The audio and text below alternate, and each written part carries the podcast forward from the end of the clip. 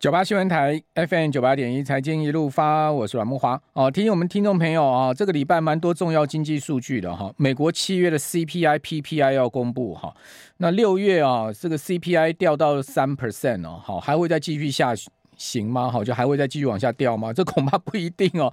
哦，因为这个所谓的基期蜜月没有了。好，这个去年最高哈就是六月哈九点一。好，那之后呢，美国的 CPI 哦就呈现连续十二个月的下降。哈，哦，所以之后就没有所谓的这个基期蜜月。哈，之前。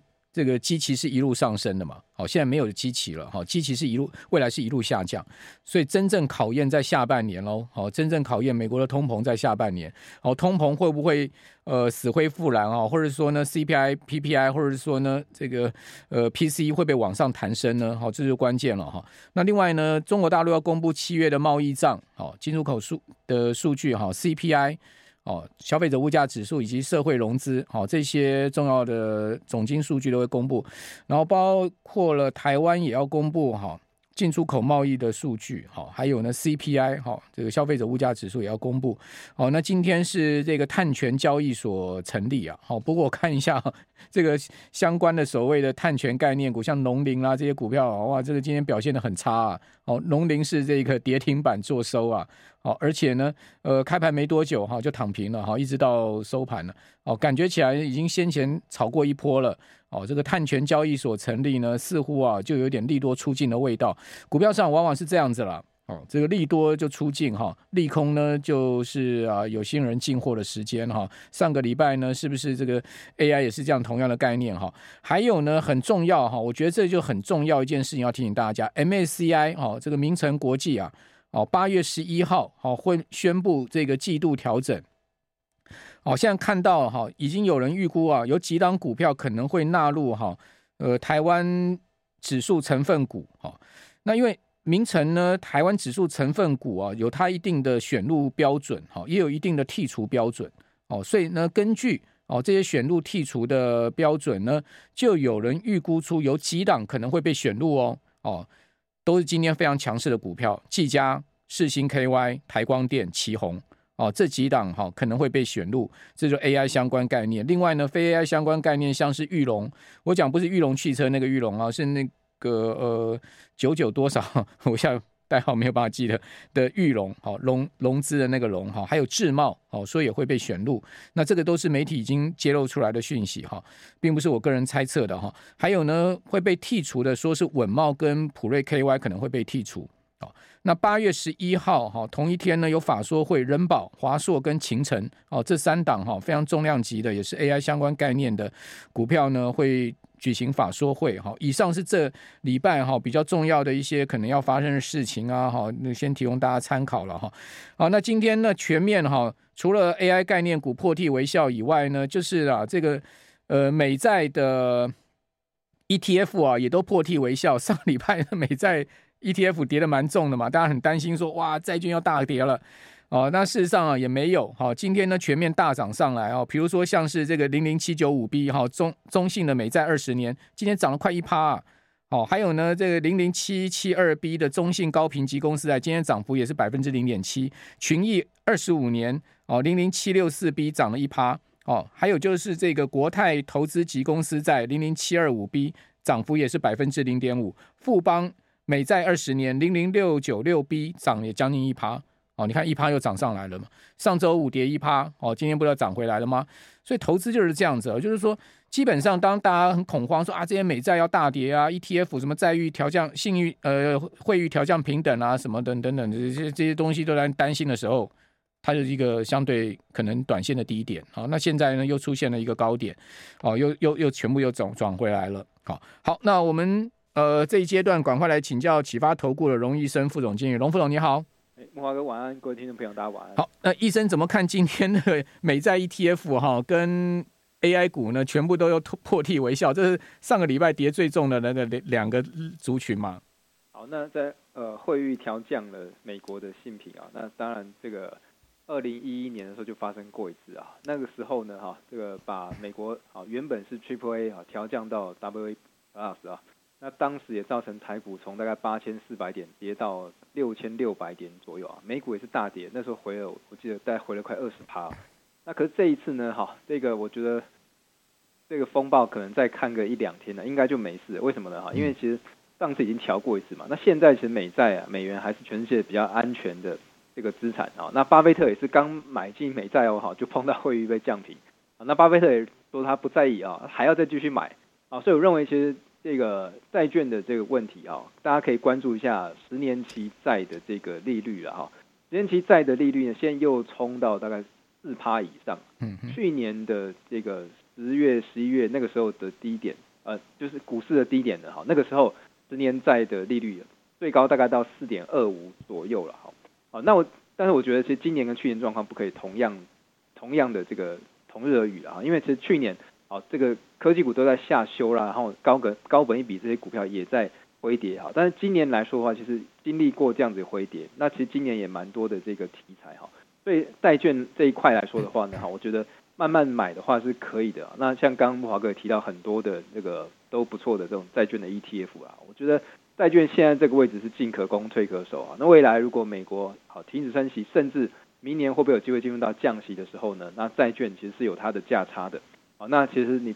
做如果做比较长线的话，哎，也现在的这个利率也是不错了哈，所以这个债券，我觉得为什么巴菲特这个时候去买，他也是做的比较长线，那看中债券这样子一个长期的啊，长期这个获利的潜力了哈，所以这个地方我觉得债券大家是这个只有话，不要在这个地方杀低了哈，就是分批买的话，我觉得是不错的策略哈。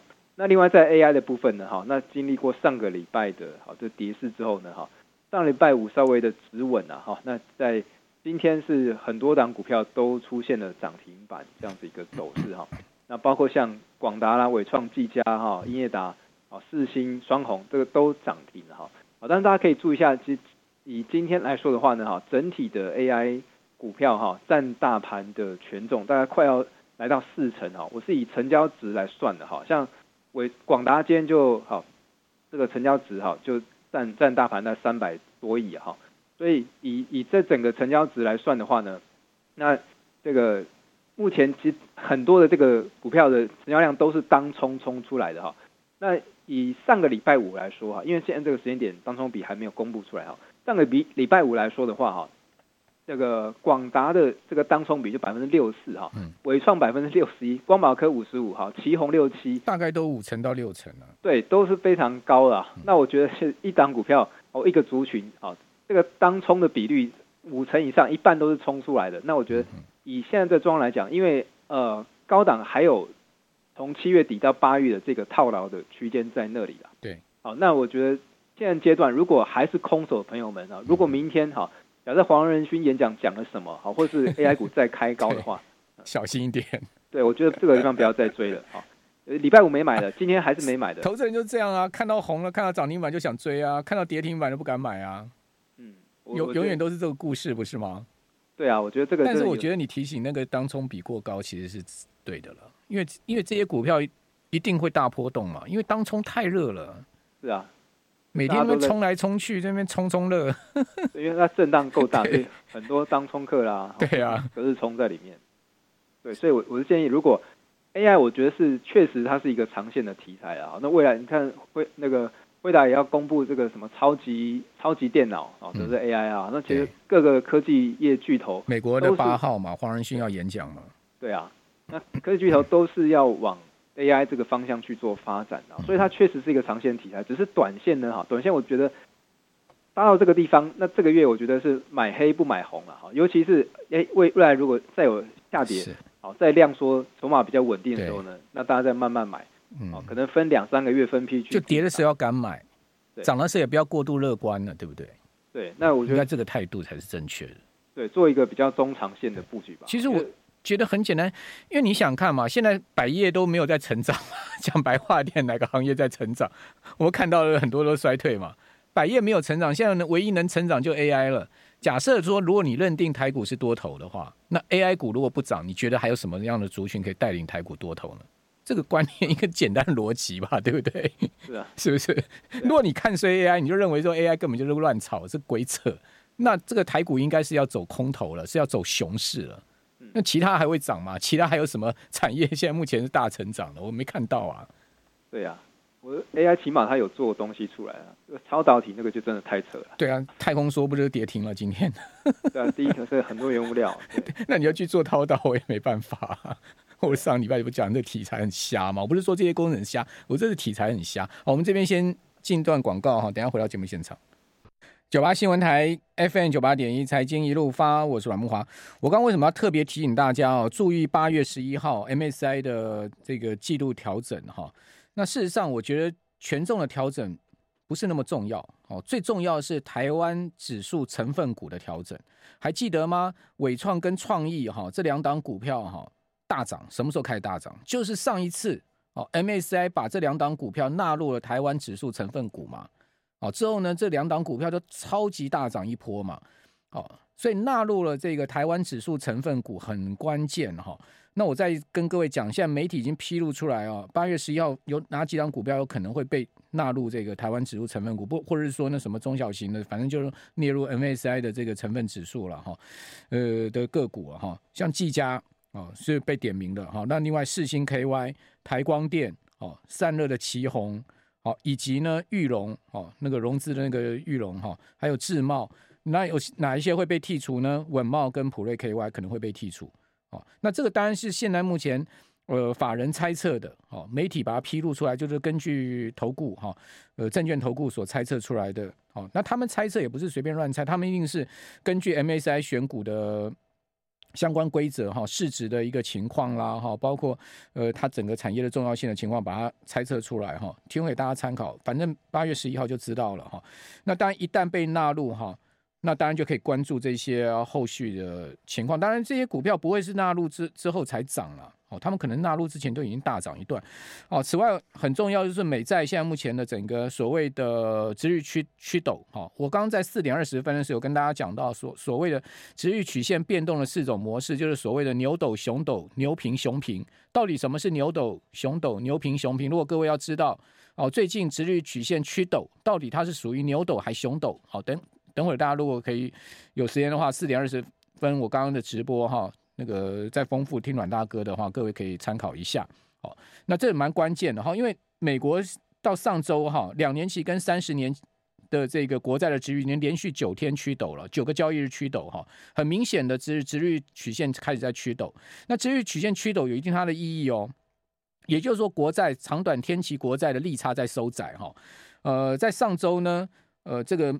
非农业就业数据发布之后，哈，美国十年期国债殖利率变动的非常大，哈，呃，一度呢，这个升到四点二，去年十一月的高点之后呢，下跌，好，剧烈下跌，到中场收在四点零三，全日跌了十四个基点。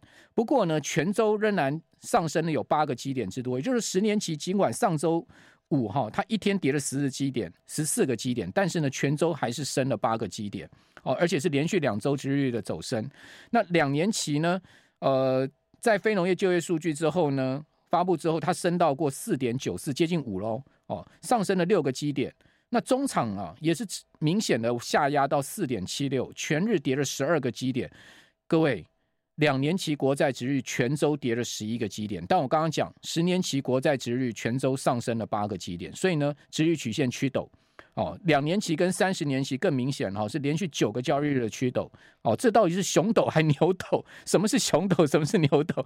我刚刚的直播有跟大家讲，我这边就不重复了哈。那美国股市呢？哈，大家看到上周五哈，四大指数全面下挫，不过跌幅都不大哈，介于百分之零点五到百分之零点二之间了。可是全周哦，费半指跌了四趴。哦，然后呢，标普五百指呢跌了二点三 percent，道琼跌了一趴多，纳萨克指数跌了百分之二点八五，就是百分之二点九的一个幅度。好，那这个下跌哈，美国股市的下跌啊，事实上都已经跌到了哈七月十一号、十二号到七月十九号来相对的低点哦，所以美国股市有破线的一个情况哦，跌到近期低点情况。这边我就要请教。呃，启发投顾的龙一生副总经理啊，龙总，这美国股市最近的一波下压，伴随着债市的一个下跌，等于说股债双杀哎。